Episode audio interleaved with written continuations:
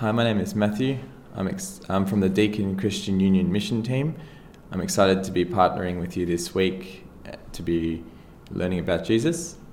Today's reading is from 2 Corinthians 11. I hope you will put up with a little of my foolishness, but you are already doing that. I am jealous for you with a godly jealousy. I promised you to one husband, to Christ, so that I might present you as a pure virgin to him. But I am afraid that just as Eve was deceived by the serpent's cunning, your minds may somehow be led astray from your sincere and pure devotion to Christ. For if someone comes to you and preaches a Jesus other than the Jesus we preached, or if you receive a different spirit from the one you received, or a different gospel from the one you accepted, you put up with it easily enough. But I do not think I am in the least inferior to those super apostles. I may not be a trained speaker, but I do have knowledge. We have made this perfectly clear to you in every way. Was it a sin for me to lower myself in order to elevate you by preaching the gospel of God to, to you free of charge? I robbed other churches by receiving support from them so as to serve you and when I was with you and needed something, I was not a burden to anyone, for the brothers who came from Macedonia supplied what I needed. I have kept myself from being a burden to you in any way and will continue to do so. As surely as the truth of Christ is in me, nobody in the regions of Achaia will stop this boasting of mine. Why? Because I do not love you? God knows I do, and I will keep on doing what I am doing in order to cut the ground from under those who want an opportunity to be considered equal with us in the things they boast about. For such men are false apostles, deceitful workmen masquerading as apostles of Christ. And no wonder, for Satan himself masquerades as an angel of light. It is not surprising, then, if his servants masquerade as servants of righteousness. Their end will be what their actions deserve. I repeat, let no one take me for a fool, but if you do, then receive me just as you would a fool, so that I may do a little boasting.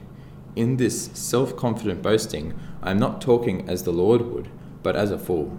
Since many are boasting in the way the world does, I too will boast. You gladly put up with fools, since you are so wise.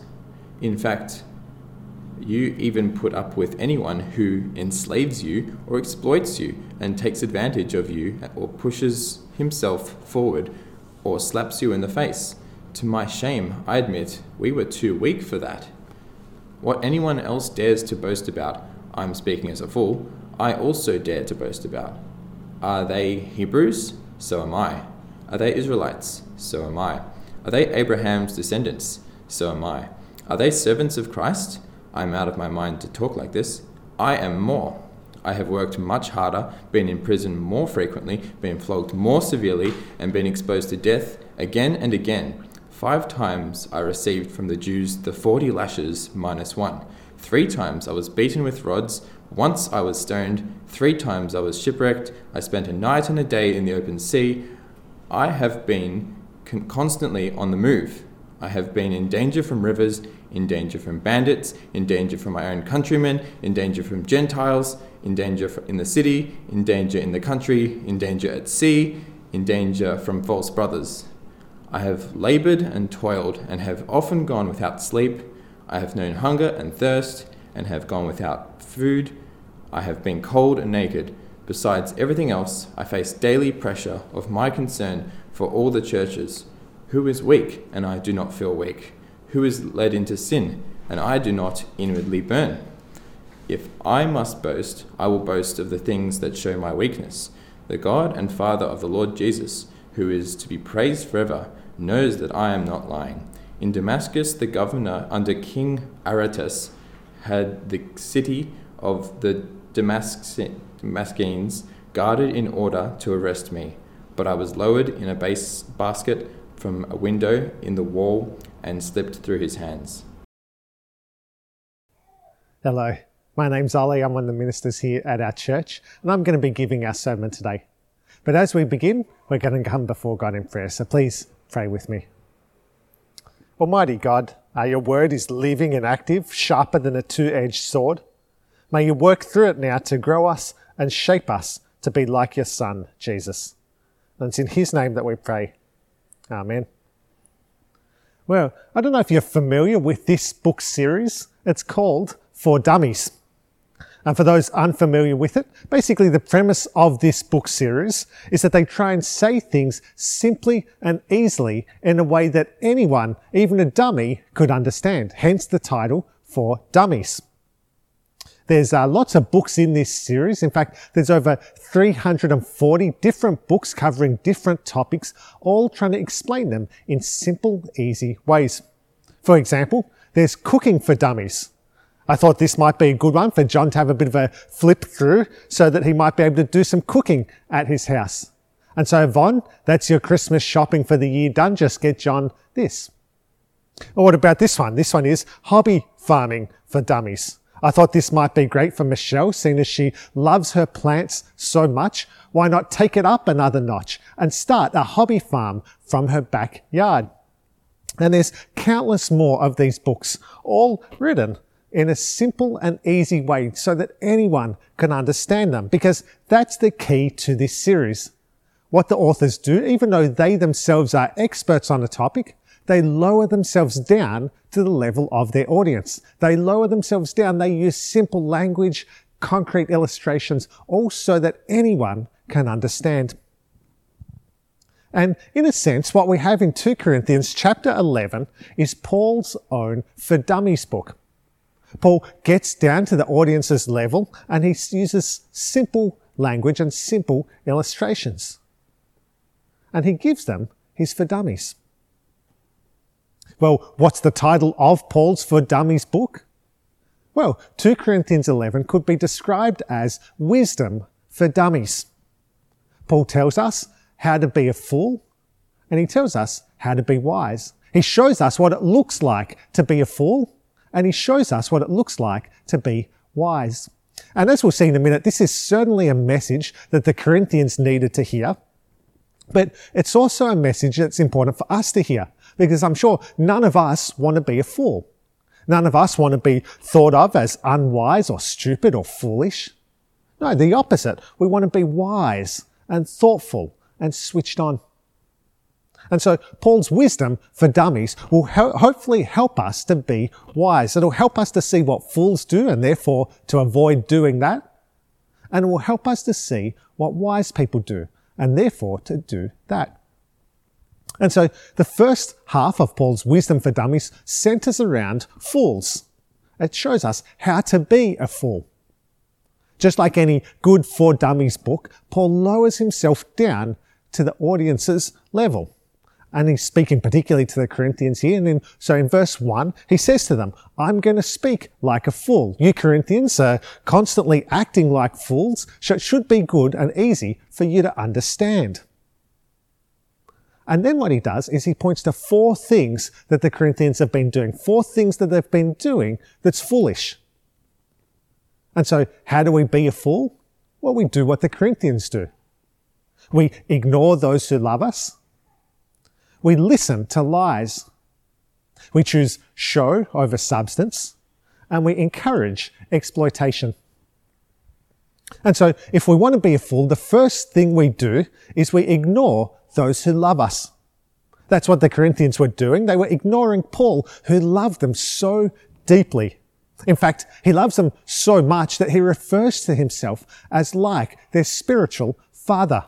He's like the spirit, their spiritual father of the bride, wanting to protect them, wanting to care for them, wanting to present them pure to their husband, Christ. Have a look at verse 2 with me. I'm jealous for you with a godly jealousy. I promised you to one husband, to Christ, so that I might present you as a pure virgin to him. See, the Bible uses this picture quite a bit of Christians being engaged to Christ, awaiting the glorious day when our spiritual marriage to Him will be consummated. When we'll have the most wonderful wedding celebration the world has ever seen. And what a joyful day that will be when all of the sadness and difficulties and pain of the world is gone forever. as the bridegroom, Jesus Christ, wipes away our tears and leads us into our eternal home, into our eternal paradise.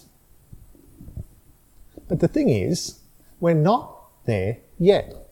And so, in the meantime, there'll be trials and temptations. There'll be slick looking suitors desperate to steal us away from our husband to be Christ. And Paul loves the Corinthians so much that he says he's like their spiritual father of the bride, wanting to protect them. Because that's what a spiritual, that's what a father of the bride does, doesn't he? I often joke with Cassie that if we ever have a daughter, I will be the most fearsome father of the bride you could ever imagine. I'll make any young man that comes to steal my daughter's hand, I'll make him tremble in fear as he faces me and as he asks me for permission to marry her. That's what fathers of the bride do. They protect their daughter. And it was even more so the case in those times, in biblical times, as the daughter lived under the father's roof until the day of her marriage. Until the day of her marriage, it was her father's job to protect her. Until the day of her marriage, it was her father's job to keep her safe. And Paul says that's how much he loves them. That's what he's like. But sadly, the Corinthians were acting like fools. They were ignoring Paul, the one who loved them so deeply. And instead, they were being sucked in by these so-called super apostles. That's how Paul describes them in verse 5. And now, he doesn't actually mean that they're super. It's an ironic term, a sarcastic term for these ones who are trying to steal away the Corinthians from their bridegroom, Christ. And the first part of Paul's wisdom for dummies says, if you want to be a fool, then be like the Corinthians. If you want to be a fool, then ignore those who love you. And it raises the question for us, in what way do we sometimes do that? Do we sometimes ignore those who speak hard truths to us?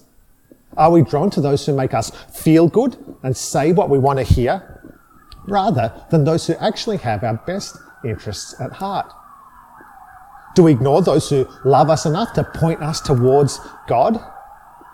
Or do we instead chase after those who are trying to steal us away from our bridegroom, Christ? In what ways do we sometimes act like a fool by ignoring those who love us?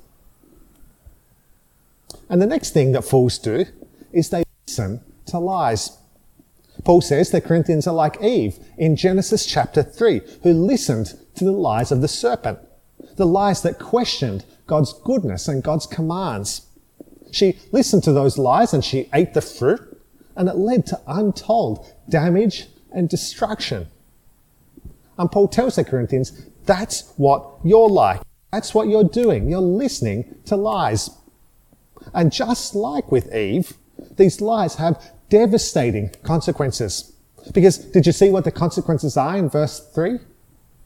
It leads them away from Christ. See, these so-called super apostles are feeding them lies. They're distorting the gospel. And the Corinthians are eating it up. Now, it's hard to know exactly what these lies were that the so-called super apostles were telling them, but perhaps they were similar lies to those lies told today.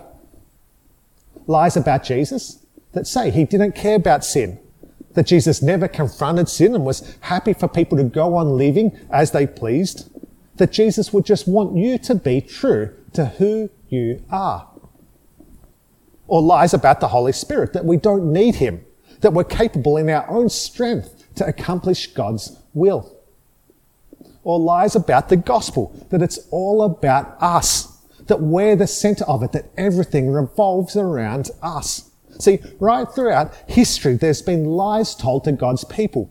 Lies told to try and steal us away from sincere and pure devotion to Christ.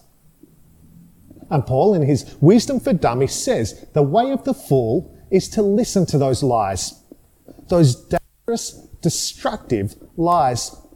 These lies that can completely destroy our spiritual health if we're not careful. See, that's why only fools listen to lies. And fools also choose show over substance. The Corinthians were choosing these showy, flashy super apostles over the substance of Paul. Did you see that in verses 5 to 6? Have a look with me. I do not think I am in the least inferior to those super apostles. I may indeed be untrained as a speaker, but I do have knowledge. We have made this perfectly clear to you in every way. I mean, imagine that. Imagine having the greatest evangelist and church planter and theologian that's ever existed, Paul, and choosing someone else instead. That's like having Michael Jordan offer to coach in basketball and to knock him back for someone else because he prefers someone else's fashion sense. I mean, it's ridiculous. If ever anyone was a substance guy, it was Paul. God in his mercy had worked so powerfully through Paul. He'd planted many, many churches. He'd shared the gospel with countless people. He'd authored much of the New Testament. And the Corinthians had sat under that ministry. They'd been spiritually fed by him. They'd seen his substance. And yet, what did they do? Well, they chose show over substance. They went for those who were flashy and those who were charming in the way they spoke, instead of the one who was biblically sound. They went for those who used big, fancy words, instead of the one who used simple words that were easy to understand. They went for those who were dressed nicely and had a great exterior, but whose interior character was so sorely lacking, instead of the one who was overflowing with godliness. See, only a fool would do that. Only a fool would choose show over substance. And it's easy to sit there and shake our head at the Corinthians, as we should. It's pathetic. But how quickly we can fall into the same temptation how easily we can focus on the externals. The way someone dresses. Are they formal enough or are they informal enough? The words they use, do they use big enough words? Do they sound, uh, do they sound smart enough? The way they present themselves, are they flashy? Are they funny? Are they charming? Are they charismatic? How easily we can focus on those externals. And therefore, ignore the one with substance the one who might not be so charming, who might not draw such a large crowd, but who has such depth of character, who has such overflowing godliness, who has such sound biblical teaching. See, we need to be on guard lest we become fools just like the Corinthians, unless we choose show over substance. And finally, Paul's wisdom for dummies tells us fools encourage exploitation. In verses 7 to 15, Paul gives us a bit of an update on what was going on there. See, Paul, in his desire to love the Corinthians, hadn't charged them anything. He'd given them the gospel free of charge because he loved them so much he didn't want money to be an issue that got in the way of them hearing the gospel, in the way of them believing. But the thing was, that was quite unusual for the time. Normally, speakers at those times charged people for their message. And so along came these so-called super apostles and they told the Corinthians, you get what you pay for. It's a little bit like the saying, if you pay peanuts, you get monkeys. They said to the Corinthians, you've paid peanuts. That is, you haven't paid anything. And so for, therefore, who did you get? Well, you got a monkey. You got Paul. You got this guy who's no good. And of course, what happened was that the Corinthians were so mixed up that they heard this and they believed it, which is just so against the way the Bible presents it. Because right throughout the Bible, God is continually commending those who willingly sacrifice themselves, who willingly give themselves up for the sake of the gospel. And so, of course, God commends this attitude of Paul. Yet they hear it and they're like, ah, oh, yeah, that makes sense. And so then it's an opportunity for the, these so-called super apostles to exploit them, to charge them money for the message that the super apostles give them, to take away all of their money for this false message, for these lies. And not only did the Corinthians accept this, they encouraged it, they welcomed it. In fact, it got so bad that Paul says these so-called super apostles are from Satan. Have a look at verses 13 to 15. For such people are false apostles, deceitful workers, masquerading as apostles of Christ. And no wonder, for Satan himself masquerades as an angel of light. It is not surprising then if his servants also masquerade as servants of righteousness. Their end will be what their actions deserve. He says that this exploitation by the super apostles is satanic. Why? Well, because they're exploiting God's people. They're leading them astray and they're stopping them from hearing the gospel. That is the work of Satan. And that is why it's so foolish to encourage exploitation. It's encouraging our own demise and our own destruction. And so that's the first half of Paul's wisdom for dummies. He tells us how to be a fool. And it's easy again for us to sit here and to shake our head and to think, silly Corinthians, how could you be so foolish? But of course, it's always easier to spot someone else's foolishness, to spot someone else's flaws. It's easy to see what they're missing, yet be blind to what we're doing. And so it's worth reflecting on. Do we sometimes do the same? Maybe sometimes we ignore those who love us and we follow after those who'll only cause us harm. Maybe sometimes we listen to lies, lies that tell us what our itching ears want to hear, but lies that distort the gospel. Maybe sometimes we choose show over substance. We look on the outside rather than consider what's on the inside. Maybe sometimes we even encourage exploitation. We're sucked in by those who want to use us for their own selfish ends. It's worth reflecting on. Are we falling into the same trap as the Corinthians? Are we acting like fools? If we are, then what's the solution? Well, that's what the second half of Paul's Wisdom for Dummies tells us. It tells us how to be wise. And it revolves around something that's perhaps a little bit surprising. Did you see what it was in verse 16? It revolves around boasting. Now, straight away we see that Paul realizes he's saying something a little bit strange sounding because he makes it clear that he's doing it a little bit ironically. He says, You've been listening to the boasting of these so called super apostles who go around telling everyone just how great they are. And so he says, I'm going to show you how to boast. I'm going to show you what genuine, wise boasting looks like. And so Paul's wisdom for dummies says, if you're going to boast, then the wise person boasts in sufferings, not in success, and in weakness, not in strength. And we see Paul do just that. Because as successful as Paul's ministry was, did you see any mention of it there? Did you see any mention of the churches he's planted? Of the converts that came from his teaching? Of the countless lost souls saved? Did you see any mention of it? We don't. We see a little bit of a mention of Paul's qualifications, that he's a Hebrew and a servant of Christ. But after that, he spends most of his time boasting in his sufferings.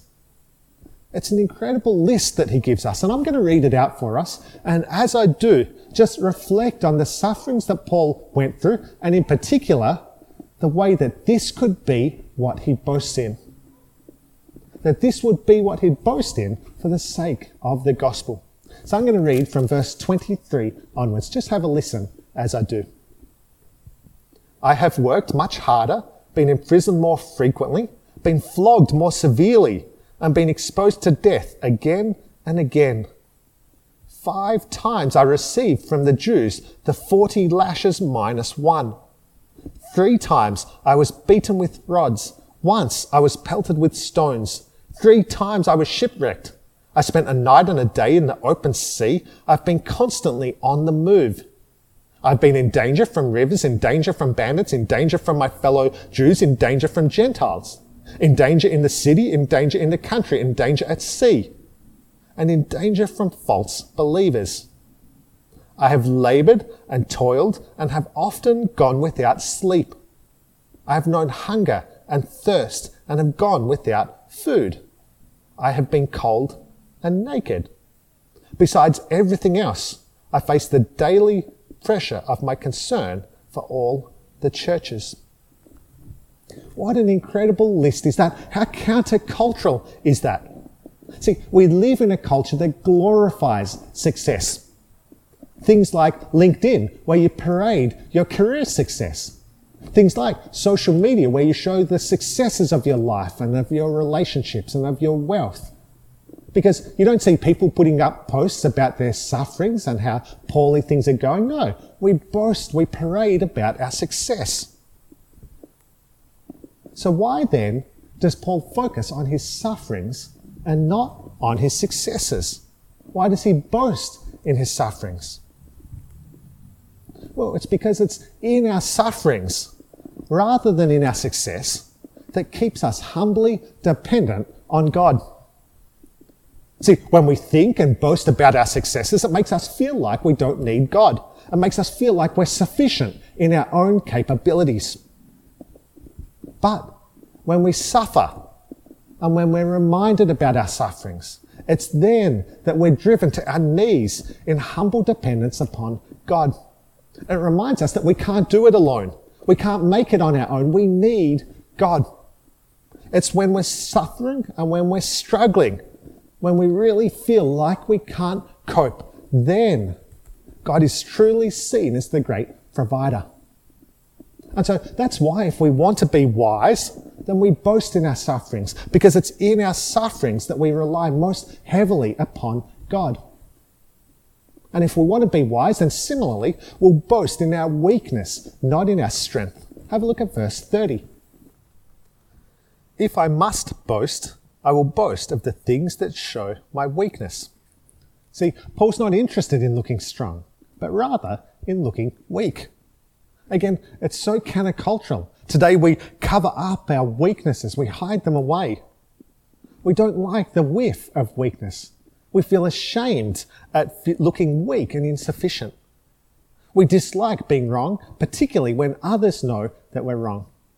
We want to seem wise and in control and fully informed. Yet Paul says that the, to be wise, we need to boast in our weakness. Why? Well, because it's in boasting in our weaknesses that we acknowledge God is God and we are not. It acknowledges that we're limited, finite beings. Boasting in our weakness drives us to lean on and trust in God. And even more so, because the gospel is a gospel of weakness. It says that God, the Almighty King of the universe, humbled himself to come down as a weak and lowly man. He didn't have a ministry of great battles and glorious conquests, but of meekness and humbleness and subjugation to sin.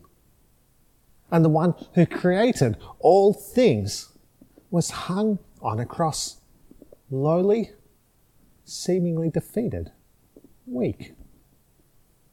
But it was in that very weakness that we see the greatest demonstration of power the world has ever seen. We see power shown in that weakness, victory snatched from defeat, sin conquered by death. See, this is the message of the gospel, the message that brings life and hope to the world. That by his weakness, Jesus defeated sin and death. And so, when we're feeling weak and foolish, when we're feeling inadequate, when we cringe at our own mistakes, when we wish we could take back the foolish things we've said, we can find comfort in the truth that Jesus still loves us in our weakness. And we can have great confidence that because of Jesus' weakness on the cross, our own sin and weakness has been dealt with once and for all. See, that's why we boast in weakness, because it reminds us of the wondrous hope of the gospel. And that's why Paul's wisdom for dummies tells us to boast not in our success and in our strength, but instead in our sufferings and in our weakness. Because only when we do will we be driven to the cross. I love how the song, How Deep the Father's Love for Us, puts this. This is what it says. I will not boast in anything, no gifts, no power, no wisdom, but I will boast in Jesus Christ his death and resurrection. Well, how do we be wise? Well, by having that mindset. By boasting not in ourselves, not in our own gifts and capabilities, not in our own wisdom or knowledge, but instead boasting in the death and resurrection of Jesus, where suffering and weakness was the greatest display of power the world has ever seen. A display of power so great that it defeated even sin and death itself. And so, if we want to be wise, then how could we boast in anything other than Christ's death and resurrection? I'm going to pray and thank God for the wonderful power shown in Christ's weakness. Please pray with me. Heavenly Father, uh, we thank you for this message of 2 Corinthians chapter 11 that reminds us that it's in weakness and suffering that you defeated sin and death. Please help us to be wise. Help us not to look to our own strength, to not to look to our own successes, but instead humbly turn to you. Humbly remember our weakness and our sufferings as they drive us to you and the forgiveness that you offer on the cross. Father, we thank you for Jesus and we thank you for the forgiveness he offers us. And it's in his name that we pray. Amen.